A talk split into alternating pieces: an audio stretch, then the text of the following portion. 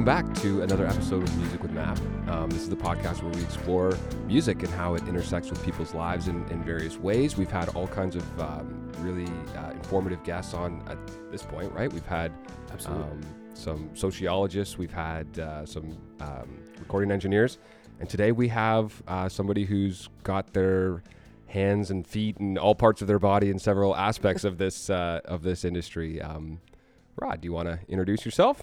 Cool. Um, yeah, my name is Rodrigo Fernandez Stoll. I, I've actually been uh, uh, best buds with Baker for I want to say thirty years. Probably, yeah. Um, and uh, yeah, I'm a actor, comedian, uh, singer um, in the Canadian scene. Uh, I I do a lot of um, uh, musical comedy. I have some albums out called Fog and Lasers, which are a collaboration between musicians and comedians. Um, they were like kind of. It started out as as kind of a pro, uh, just like a an assignment where we were like, can we make a can we make a song that sounds like a real song but is just the most ridiculous thing ever which is how we came up with the song whip your dick and tits out Right. and then uh, Was that the first one? That was the very first one. Right. And then we made that song.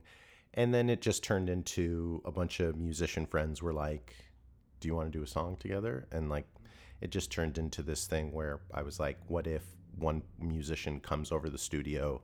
We sit down for 15 minutes and talk about our day and then try to come up with a song from that. And uh, Interesting. It worked. That was the, that's how we made the first album, and then the second album was just a bunch of. It was more. I the second album was like a pandemic album that we were Right. like, let's just make another album because everyone's at home. So Right. That's interesting. And I was really curious to know actually before meeting up with you today. I was just kind of chuckling to myself because I'm like, I know your music very well. because you've played in the shows, Um, Right. Yeah. So I had the uh, the fun opportunity, obviously, of playing in the Fog and Lasers bands uh, for the shows that have happened, and uh, so obviously listened to those those records like a bunch. But yeah, before today, I was kind of like, that's so funny. I've never really actually thought about what the creative process would look like for you because um, one thing that I'll say is, I mean, like first off, you're you're an incredible musician. You have an amazing voice, and I think Thanks. that um, I think it's it's such a beautiful marriage of your ability to act and perform, but then also use your musical talent.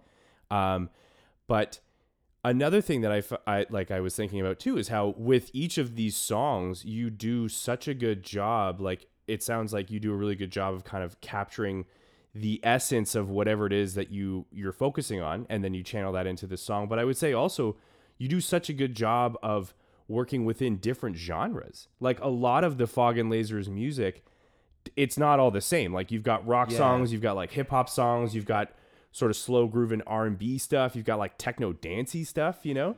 Yeah, I mean that's that's usually on purpose because we try to. Um, I would say my my writing partner Chris Rennick, uh, we work a lot together, so we try to. We'll try to sit there and when writing something, either I'll come up with a vocal melody or or something where I'm like, oh, I have this idea for a song. Do you have any music that could go with it?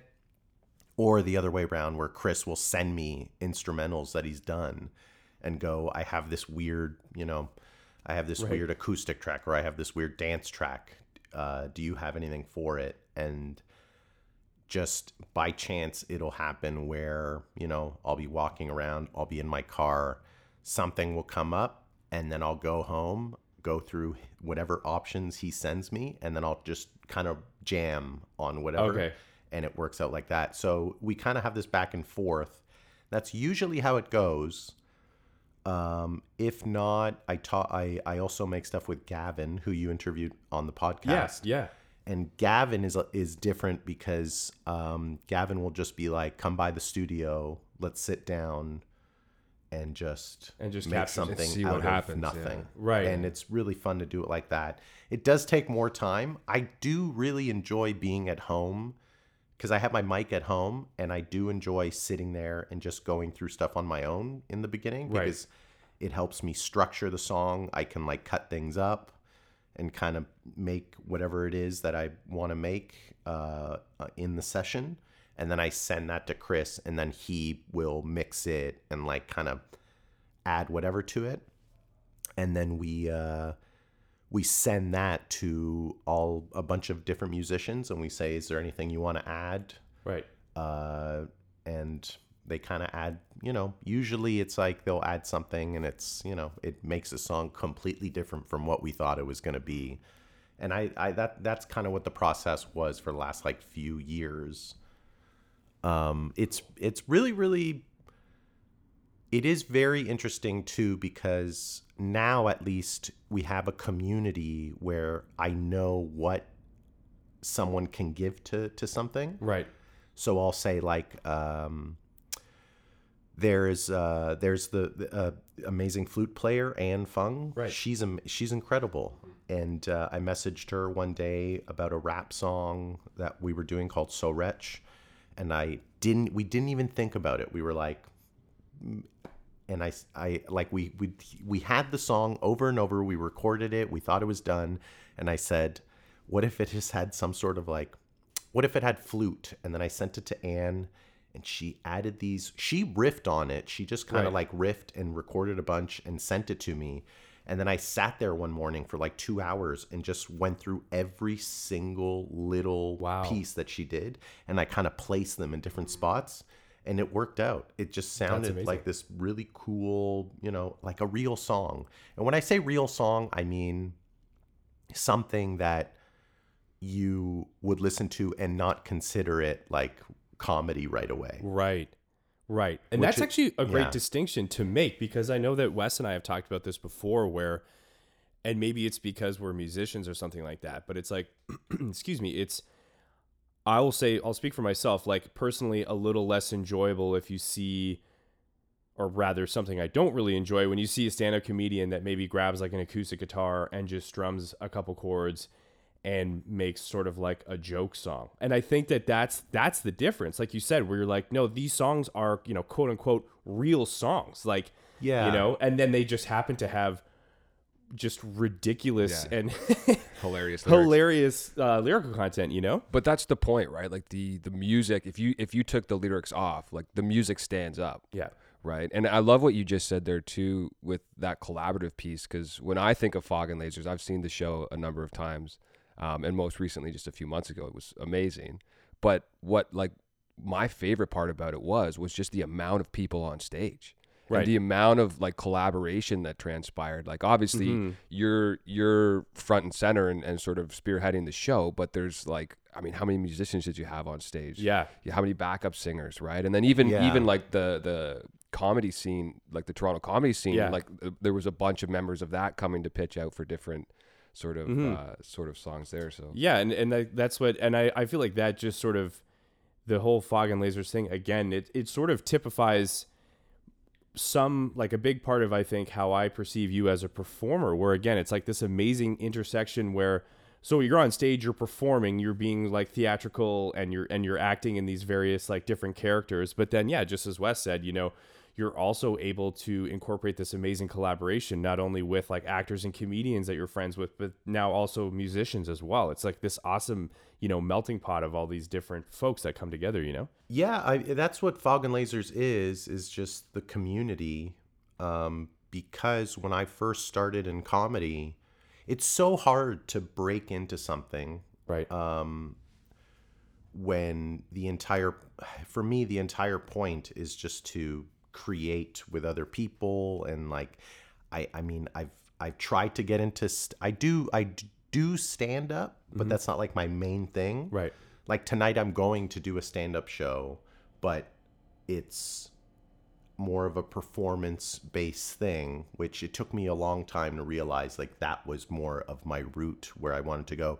But with sketch and film and music, I just find it's so much better to create with a group of people Right. like when you're working on a film set it's just there's no so like you're not there's no way one person can do everything you're Right. literally sitting in a group of people where everything mat every every single person's job matters So when it comes to something like Fog and Lasers, I'm just like, yeah, like it's it's a team. Let's do this. Let's let's all, all create. Let's make a community.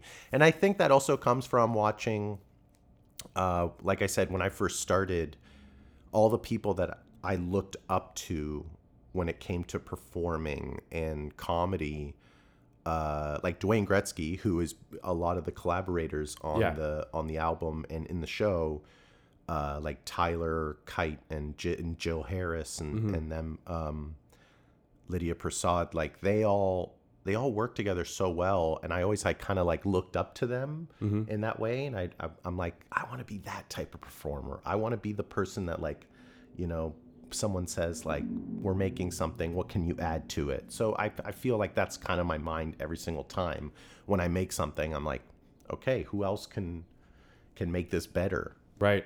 And I, I would say that you like you definitely channel that vibe with with the fog and laser stuff being obviously a part of the the performance side of it.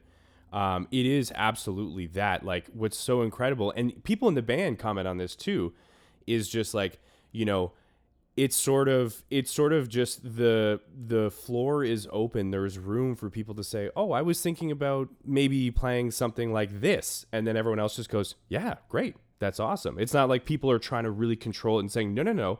It's not like that. Like if you listen to the record, it has to be identical to Oh, that. no, I, it's I, it's the opposite of that. And there's a reason why you're playing it live. It's like Yeah. here it's a chance to make it sound different or Mm. make it sound uh, or or create something on the spot. Um, yeah, one a, a cool moment actually was uh, Rich Knox, uh, who uh, drummer drummer Rich amazing drummer Rich Yeah. Knox, who's the drummer for Danko Jones, and he he drums for Dwayne every now and then. Uh, he had a really I made a, I made a song called "Give Me the Wi-Fi" with him, right. and that came out of nowhere. That was like literally that was one of those things where Rich had said, "Come over. What are you doing? Come over to my place and let's just riff for a little Right. bit." And I uh, I was in such a I'm not the most if anything I'm not the most like I'm not always inspired. Right. So it really is one of those things where if I'm not inspired, I'll just sit there and be like, yeah, nothing's really coming to me. Like mm-hmm. maybe in a couple of days, I'll take it home and listen to mm-hmm. it. But that moment, I walked into his apartment. I think I had just, I don't know, I, at the time, I think I had just smoked a joint or something. And I just walked into the room and sat down. And Rich was like, yeah, I just, you know, came up with this beat or whatever. He played it. I asked for a piece of paper and I wrote down all the lyrics right away Wow. Wow. uh, and we recorded it, and that was it. And I swear it was in the span of like 20 minutes. That's incredible. So the fact that you're able to just capitalize on that in the moment is just so Oh, amazing. It was it was the coolest, one of the coolest things ever, or it, just one of those moments where you're like, okay, we just made this thing, don't touch it. It's great, Right. You know, it's it's fine. And you know, it was so dumb. It was just this like stupid little track, and then you know, people that were listening to it were like, no, that's one of the best ones on the on the right. album. And we were kind of sitting there being like, okay.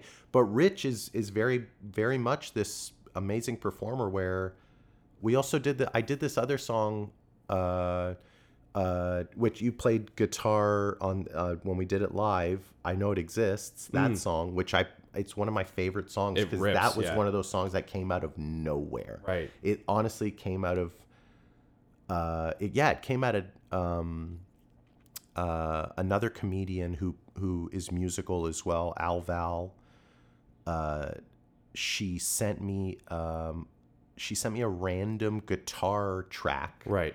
that was off of her iPhone, Right. sa- basically saying like, "What do you think about this?"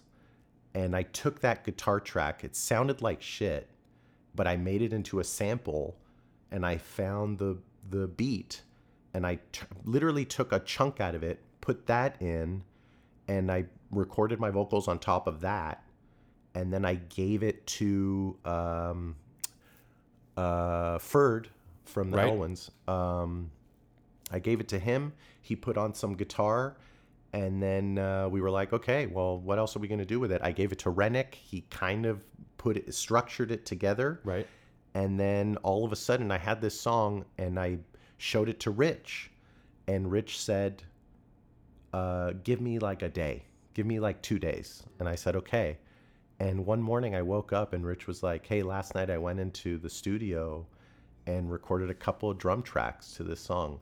And it was a bang, like just this banging rock track. Amazing. Where Right. I was like, I don't care. In 10 years, if I hear this, I will be like, this is still a sick, sick track. Yeah. Right. Anyway, it was just moments like that where I was like, everybody added something to it. It was just this thing where, you know, and and also nobody ever met in person. Everybody was like, I'll add to Oh, it. that's oh, interesting. Oh, maybe I'll add something here. Maybe Yeah. I'll add a little bit here. And they would just send send whatever they did to Rennick, who pieces everything together Right. But with that it's like that that's what i'm saying is this this idea of i just love the i love the idea of giving everyone a chance to say something or like record something um, and and no matter how big or small it is too like even if it's just like that little guitar line that you had mentioned and that leads Right. into this massive piece where now you're collaborating with other people right i think i owe it all to al val because Mm. she would she would be playing stuff just randomly and recording it on her iphone and then just sending it over i Mm. mean we did another song too called uh super secret uh super secret orgy Right. um, and that that happened the same way. Right. Where I, I mean, I don't know what it is. I just love the the idea of Mm. taking something that could be absolutely nothing, but and I'm and it's it doesn't happen every single time. Like I said, sometimes I'm sitting there going like I got nothing, Right. But I would say uh, it happens one out of every ten tries where we actually do come up with something. So, I I mean, it's just a ma- I think that's where it comes from. Is my uh, my comedy background, where you go and you just try stuff out. Mm-hmm. Right. And sometimes you're just gonna bomb in front of people. Like, I mean, I chat about it with other comics all the time, and you're like, "How did your set go last night?" And they'll be like, "Oh, I bombed like mm-hmm. hard." Right. And like I, I'm pretty sure the last two shows I did, I bombed really hard. But there was probably like one little tiny joke that went well, and I'll be like, I'll do that joke mm-hmm. again. Right. Um, So but that's yeah. like the, that's like the equivalent of you getting that sort of voice memo guitar track where you're like, well, maybe maybe the majority of the stuff you hear isn't stuff that you could see uh, working in a song, but you get that little little Oh, bit out of three then- minutes, yeah. right. Out of three minutes of stuff, I'll hear probably a good seven, six second little riff, and I'll go, Mm, right. that's what the song's gonna be. That's what the main riff in the song is gonna be, and then we go from there. And I usually add a lot of vo- I add the vocal stuff. Right. Um, but with that, I find that helps structure the song, Mm. and then everybody just kind of adds on top of there. Um, and for me, that's kind of the way writing songs has been now, with right. being able to just easily plop it into the session and then send that. Well, I, I appreciate you saying that too because uh, sometimes, yeah, w- when it comes to creativity, it just flows out of you, right? And you, like you said, with the Wi-Fi track, where you're able to just go in and literally write the song front to back in the moment. But for the most part, like there is a bit of a struggle to like really piece something together. And like you said, you know, um, maybe one out of every ten songs comes that easy. The other ten is like a bit more of a of a chore. Um, so like, do you find sometimes when you're when you're collaborating or when you're writing or whatever, like you do kind of go through that struggle a bit when when you're trying to put something down or trying to like meet a deadline or get something out or There has been a couple of times uh, during the first album of Fog and Lasers. There was a couple of times where we had nothing. Uh, Hunter Collins came in. Um, another really hilarious comic, and he's also a drummer. And he came in, and uh, there was a in the studio space that we had at the time, Ga- Gavin Gavin's uh, studio space. Uh, there was a drum set up, and you you were there. Yeah, it was that like that basement sort of thing. Oh Uh, yeah, yeah, yeah, that yeah, place. yeah. Um, well, that's where we did the Venom track, I think. right? Yeah, yeah, Which yeah. was actually uh, the, in the same realm of how we did it was because uh, Hunter came and then we all sat down and we were all kind of talking about stuff and then we had nobody had any ideas and then it was kind of like, do you guys just want to go in the studio and press record and just jam for a bit and happens. see if anything comes out? And that's how we came up with, I think it's the last song on the album called Tito, and it's just us jamming. and I was like, oh, it's kind of like a punk song sort of thing, and I I don't know, I just thought it in a way it was just this like really chaotic little song that um my girlfriend Gwen, uh, another comic who's she's hilarious, but sometimes she questions my she questions my work, um, but, which is good to have. It's good to have that Right. person in your life. but sure. she'll be like, "What is what is this?" She'll be like, "What is this?" And I'll be like, "I, it is," and I'll always respond with. Hey, it's just it is what it is, you know. Right, Like it's its own thing now, we- yeah. It's its own. It, it that's you know whatever it means to you, which I do believe. I I I hate explaining songs, Right. Or I hate explaining things. So I'm always just like, whatever it means to you, go nuts, and uh, that's that's what it means. But Right. sometimes, obviously, there is an explanation or a story behind it, but I don't need to give it to anybody. I don't know anybody an explanation. That's Right. for sure. Um, but we made we made that track like that, and also I'm pretty sure Venom was kind of like that. I think the main riff was just from that riff. Oh, that's the Rod riff. Yeah. the only riff I knew for Yeah. like the longest time, and I'd Yeah. be like, "This is gonna be a song one day," and then one day I was like, "It's gonna be the Venom song." That's amazing. And you know what's actually what ma- what I just thought about with that riff was you know many moons ago when we were at Comedy Bar and you hosted uh, Sunday Night Live with the Sketchersons, and so and I was in, I was playing in the house band and uh, we would play we'd play songs in between uh, through the transitions uh, between sketches, and one night I was like, hey guys. Check out this riff, and we played we played Oh, the no Rod riff. It was before Cool. Venom too, and it was like because obviously like Rod and I have known each other forever and like played in bands for so many years. So it's like, oh, I've heard the Rod riff big time. And uh That's great. And the classic Rod drum beat too, which is in uh I forget what Jar track. Hands Man. Jar Hands Man, yeah. and like uh, so we were preparing for the show. That's hilarious. And listening to it and it just struck me where I'm like, wait a second. I'm like, that's the Rod drum beat, you know? Which is amazing. Um yeah, but Jar Jar Hands Man. The way I recorded that one was Gwen bought me a drum machine. oh cool. uh, and that was the first and i figured out how to record uh, onto my computer. So i was like oh okay this is great. First drum beat i played was that one and i recorded that Right. and i had it in like my folder of like beats.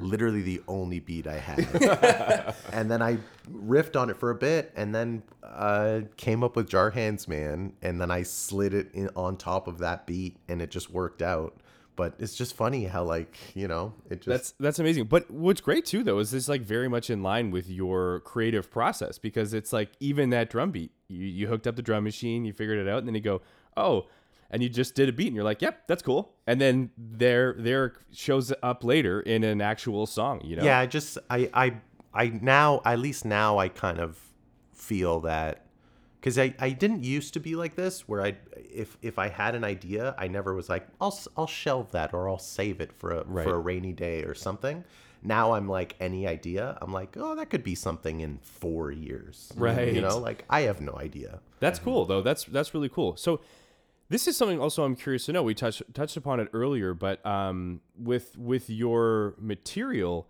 you do such a good job of of creating different songs in different genres. So obviously we've heard the creative process as one that's sort of inspiration that strikes um, in the weirdest ways. Just kidding. that was a little reference to make out with a relative, but uh, and um, anyway, so you know, inspiration strikes. You just kind of you you're able to capitalize on that moment, and then it turns out into in into this full song. But you do such a good job of creating different songs. So and and working within different genres and stuff like that. So would you say that that is that a conscious choice or is that more so a reflection of like the different folks that you work with? It is. Okay. It's, it's the different folks, like, uh, which is something that you, we really do think about. Like, uh, Right. one person is Tyler Kyte, who is the lead, Yeah. one of the lead singers in Dwayne. incredible Gretzky. singer, incredible and singer, just an amazing person too. incredible. Like, I would say, if I ever had, if I ever, I mean, I've done my my albums, like Fog and Lasers albums, um, Fog and Lasers albums, but I would say that he's he's definitely the type of guy that you would want producing your album. Yeah. He's a very good arranger. He's a very time. good. He's got a great ear for what sounds good. Like he he basically made Grammy the um, Right. the Grammy song. And uh, that all came from him just playing the piano Right. and being like let's make i want something with a big chorus and we just sat there and like went through different lyrics but he ba- he was the the brains behind that song but it come uh, the genre thing the the genre thing comes from probably I mean, it sounds so hippie, but it's like someone's vibe. You Right. know, when they come into a room, you're like automatically, like I did a, I did a, I did this like, uh, I don't know. I guess I want to say like 1940s, 19, I, I guess a 1940s, 1950s type of song with, uh, with Jill and Meg Right. Contini and Jill Harris, and they have this like Andrew sisters sort of vibe. And uh, when I think of the Andrew sisters, I think of like you used to play this Les Paul CD, oh yeah. um, and I think of like what is it, Man on the Moon or Man How high the moon? How High the Moon? Yeah. and I remember that song. Yeah. So with that track into that world, I tried to get into like an Andrew Sisters thing with them, and for some reason we just started riffing. I wrote out some lyrics, um, and the song was about an obsessive fan for Jaromir Jagr. but Yeah. That sounds. I met up with them before we recorded it. I met up with them at a cafe and they grabbed the lyrics and they would be like, okay, well, like maybe we can cut this out. This doesn't really, this won't fit here, but like let's do this. And we just all kind of gelled together and they made it sound unreal. Yeah. Like they made it sound so, so good. Um, but it was just out of like, you know, hearing what they do. And I was like, okay, maybe we can do something like that. I'll, I, don't- I don't know. It's, it's like from what we were saying in the beginning of just, um, it really is just like an open room. Yeah. Like whatever you, whatever you want to add. We, there was a night where we were finishing up the Grammy song and Lydia Prasad came in to hang out in the studio to listen to the song. Right. And then all of a sudden it was like, "Hey Lydia, can you add some like big belting vocals at Oh, the yeah. end?" And she Right. came in and she just ripped it. She was like, "Sure." And then she just fucking went nuts at the end. Right. Um That's so cool. yeah. Or uh yeah, so it it, it really is just this um I think that's the spirit of Fog and Lasers and my at least my creative realm where you just kind of say uh anyone's welcome whatever Right. you kind of want to bring it's okay not to have an idea like i don't Right. you know i'm never going to be like bring you have to bring an idea which Okay, and we're going to stop things right there. So that's going to mark the end of episode number one. But stay tuned, folks, for episode number two, where we're going to learn a little bit more about Rodrigo's process and how he identified himself as a performer. Thanks everybody for listening. That was a blast, and uh, feel free to connect with us on any of our socials.